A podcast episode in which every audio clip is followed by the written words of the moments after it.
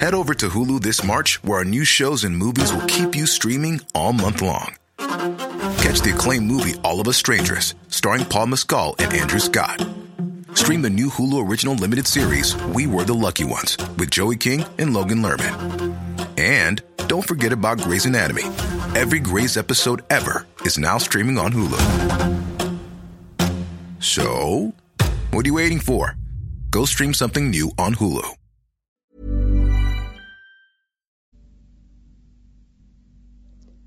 صفحه سی این حادثه که به ظاهر کم اهمیت می نماید در تاریخ روم و تاریخ بشریت نماینده آغاز دورانی نو بود زیرا نخستین نوع مکتوب از آن بنای قانون بود که نمایانترین دستاورد و بزرگترین خدمت روم به تمدن به شمار می آید.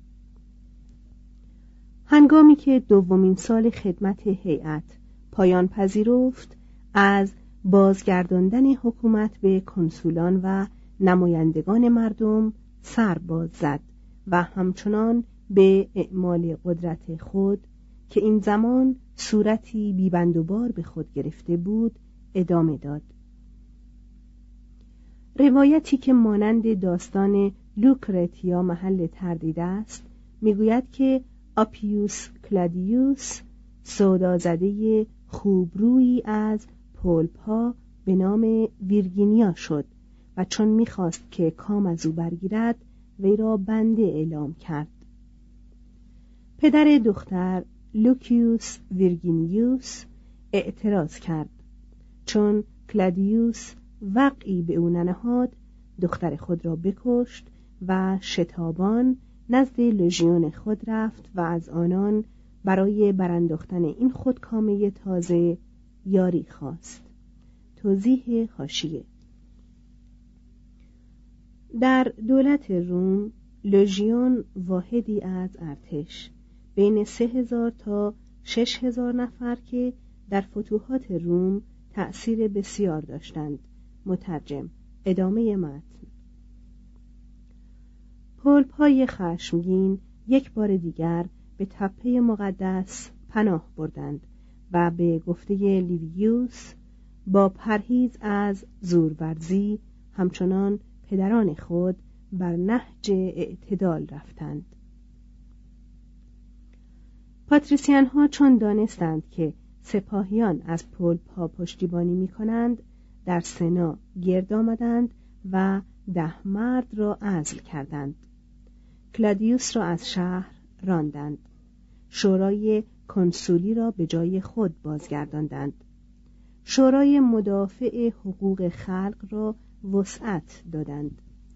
وجوب حرمت و مسئولیت تریبونهای خلق را به رسمیت شناختند و حق پولپا را در فرجام خواهی از انجمن صدانه درباره رأی هر دادرسی مسجل کردند. توضیح حاشیه. تریبون عنوان بعضی از صاحب منصبان در روم قدیم که دارای اختیارات کشوری یا لشکری یا هر دو بودند. مترجم ادامه متن. چهار سال بعد یعنی در 445 یکی از تریبون ها به نام کایوس کانولیوس پیشنهاد کرد تا پولپا حق زناشویی با پاتریسیان ها را داشته باشند و همچنین بتوانند به عضویت شورای کنسولی برگزیده شوند. سنا که دوباره از همسایگان کینجوی خود تهدید جنگ میشنید درخواست نخست را پذیرفت. اما با تقریر اینکه از آن پس شش تن از تریبونهای برگزیده انجمن صدانه باید قدرت کنسولان را داشته باشند از قبول درخواست دوم تفره رفت. پولپا نیز با انتخاب همه این تریبون ها از میان طبقه پاتریسیان پاسخی شایسته از خود نشان دادند.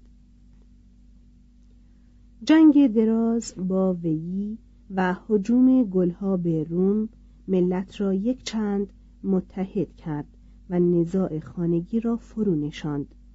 اما پولپا چه در زمان پیروزی و چه در وقت شکست محروم میماندند. هنگامی که برای میهن میجنگیدند کشتزارهاشان فراموش یا پایمال می‌شد و ربح دیونشان چنان فزونی میافت که سر به آسمان می‌زد.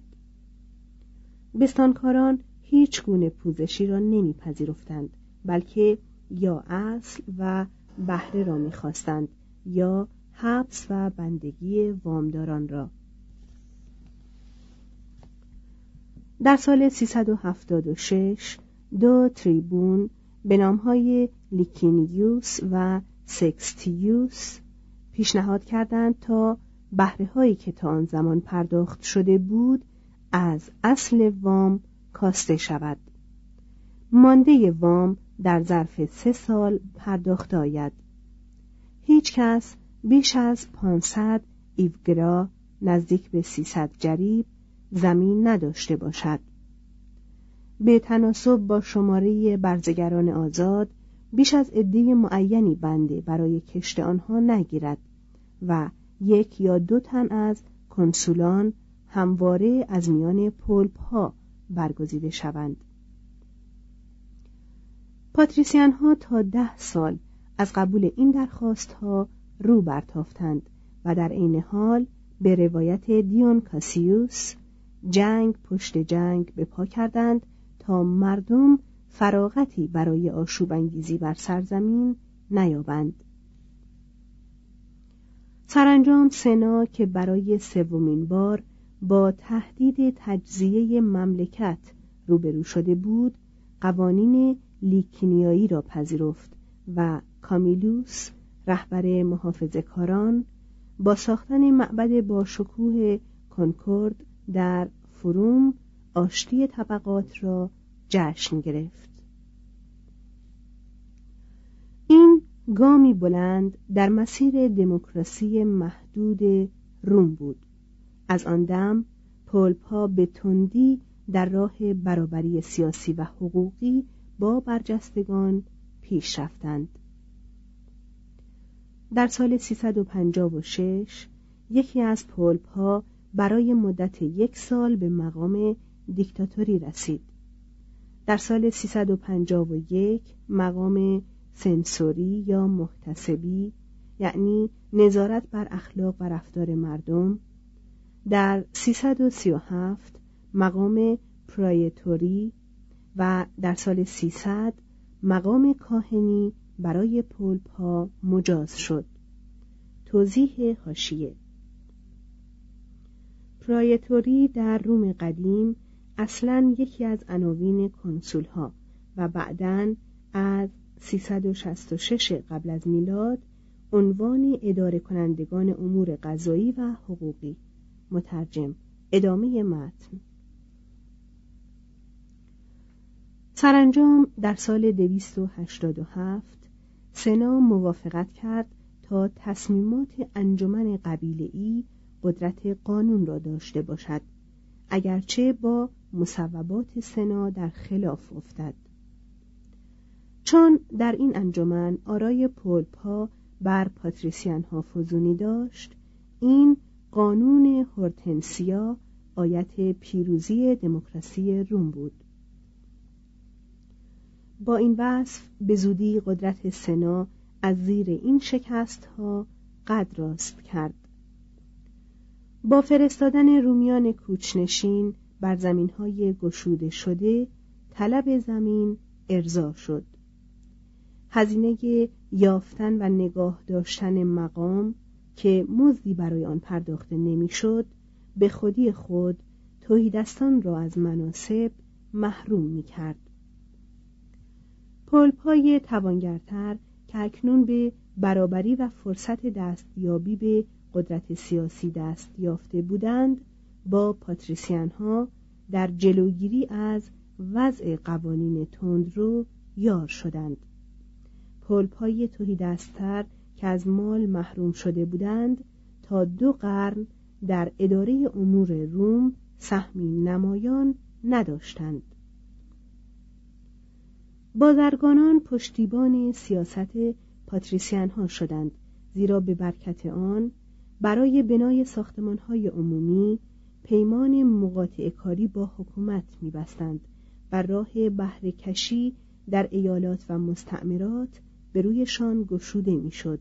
و در ازای گردآوری مالیات برای دولت حق العمل می گرفتند.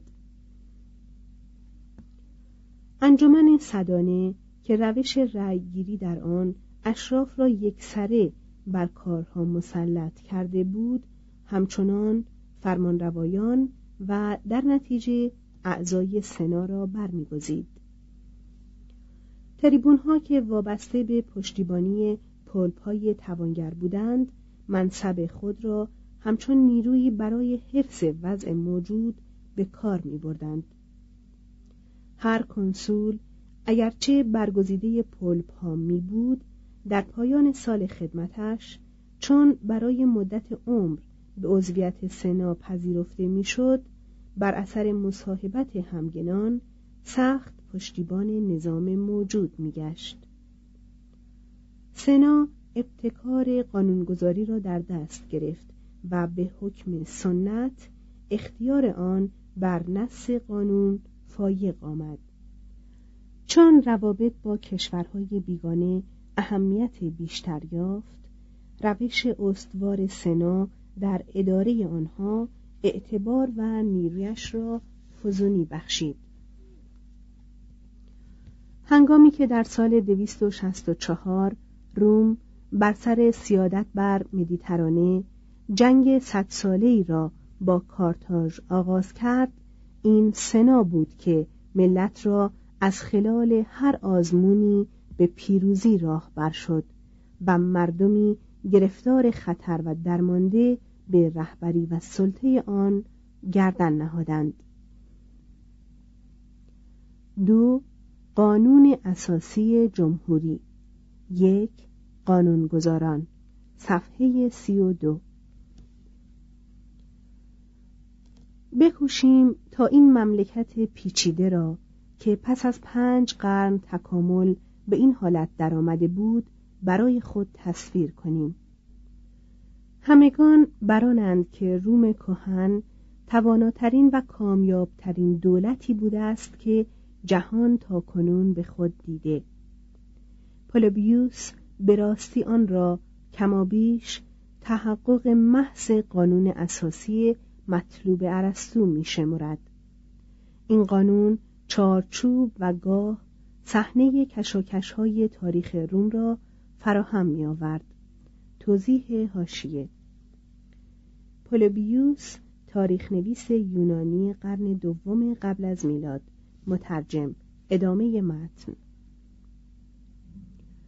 شارمندان در میان این مردم چه کسانی بودند؟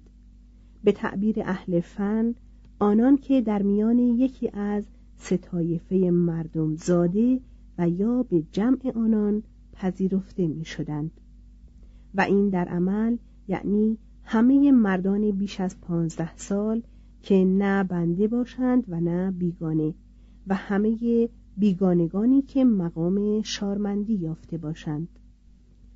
چه پیش از آن تاریخ و چه پس از آن هیچگاه شارمندی چنین به غیرت پاس داشته و انسان پرارج نبوده است. حاصل آن عضویت در گروه کمابیش کوچکی بود که به زودی بر سراسر منطقه مدیترانه حکومت یافت و مردم را در برابر شکنجه قانونی و عنف مسئولیت بخشید. و حق دادخواهی از عمل هر صاحب منصب در امپراتوری را با شکایت بردن به انجمن یا سپس به امپراتور مقرر کرد. همراه با این امتیازات تکالیفی هم بود. شارمند میبایست از شانزده سالگی تا شست سالگی سپاهیگری کند. مگر آنکه سخت توهیدست باشد. و نمی‌توانست به منصب سیاسی برسد مگر آنکه ده سال در سپاه خدمت کرده باشد. حقوق سیاسی او با تکالیف نظامیش چنان درآمیخته بود که مهمترین رأی خود را به عنوان عضو هنگ یا دسته صدتنی خود می‌داد. در روزگار شاهان نیز در کومیتیا کوریاتا چنین رأی داده بود. بدین معنی که وی و دیگر سران خانواده ها در انجمنی مرکب از سی کوریا که سه طایفه یا قبیله اصلی در میان آنها تقسیم می شدند گرد هم می آمدند و تا پایان جمهوری همین انجمن کوریایی به فرمانروایان برگزیده قدرت حکومت میبخشید. توضیح هاشیه کوریا قدیمی ترین تقسیم اجتماعی سکنه روم. رومولوس جامعه روم را به سی کوریا تقسیم کرد و هر کوریا خود شامل تعدادی خانواده بود. مترجم ادامه متن. پس از برافتادن پادشاهی انجمن کوریایی به سرعت قدرت خود را به کمیته های صد نفره سپرد یعنی به سربازانی که در دسته های صد تنی که در اصل از یکصد مرد فراهم می آید جمع شده بودند.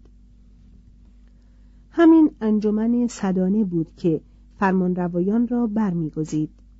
اقداماتی را که صاحب منصبان یا سنا به آن پیشنهاد می کرد تصویب یا رد می کرد فرجام خواهی از داوری فرمانروایان را می شنید.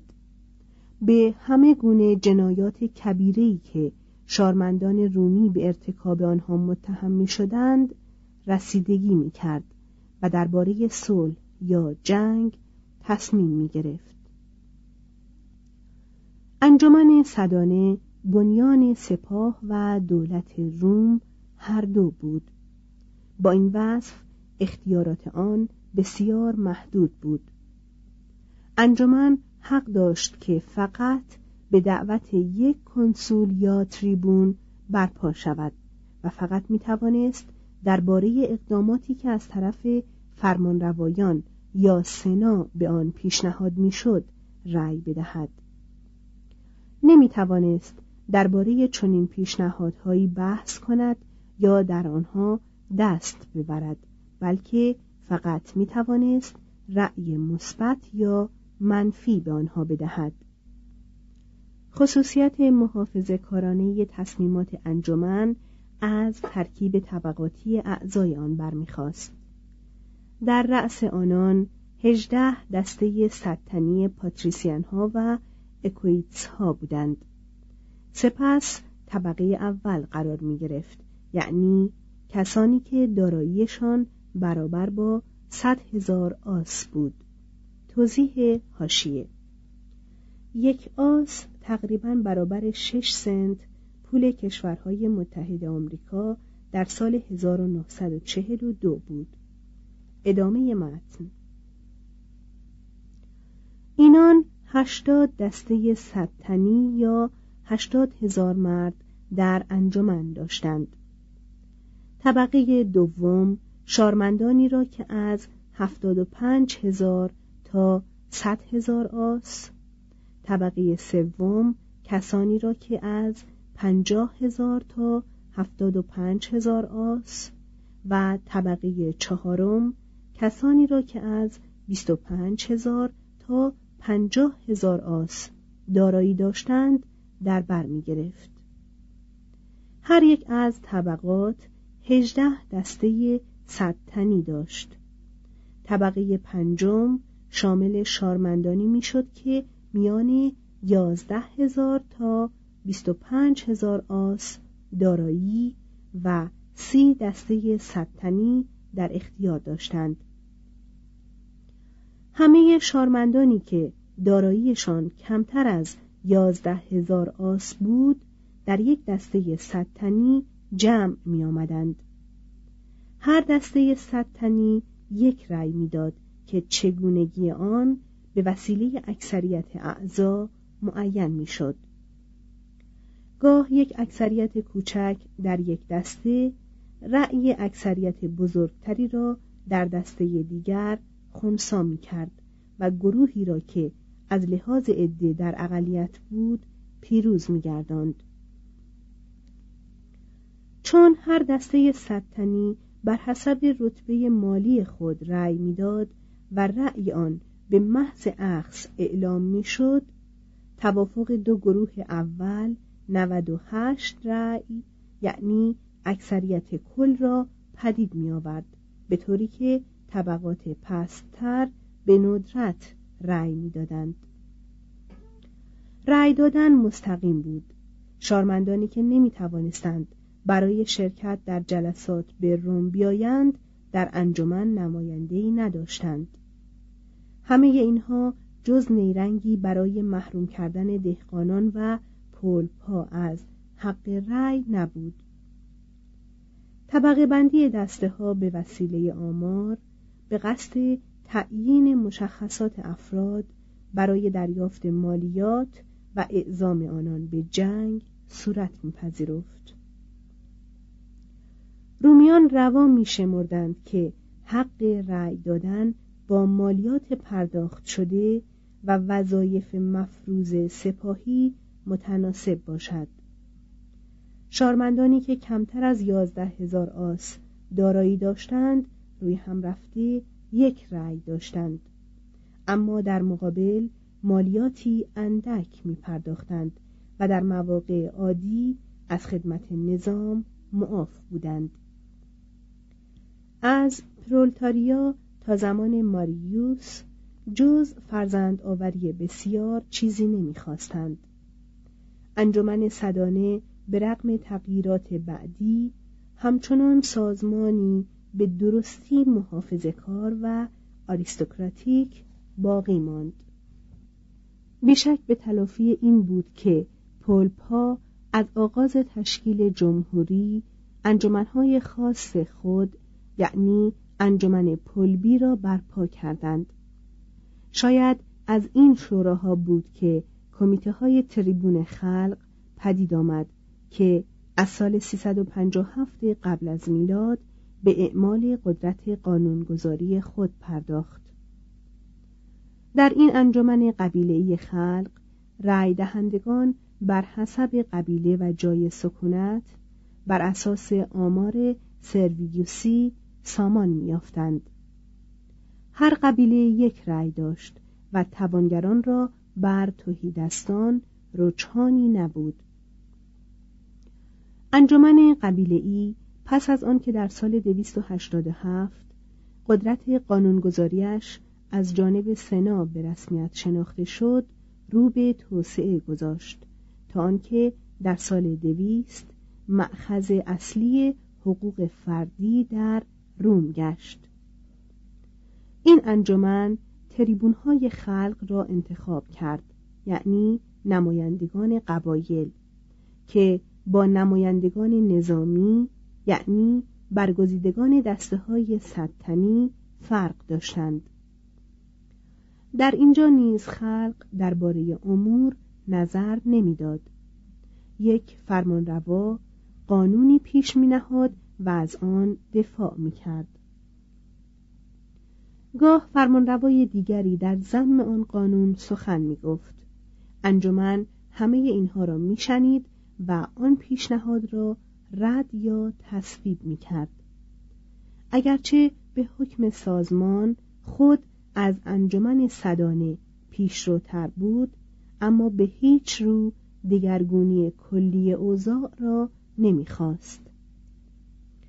از سی و پنج قبیله سی و یک قبیله روستایی بودند و اعضای آنها که بیشتر زمین داشتند مردانی محتاط به شمار می آمدند.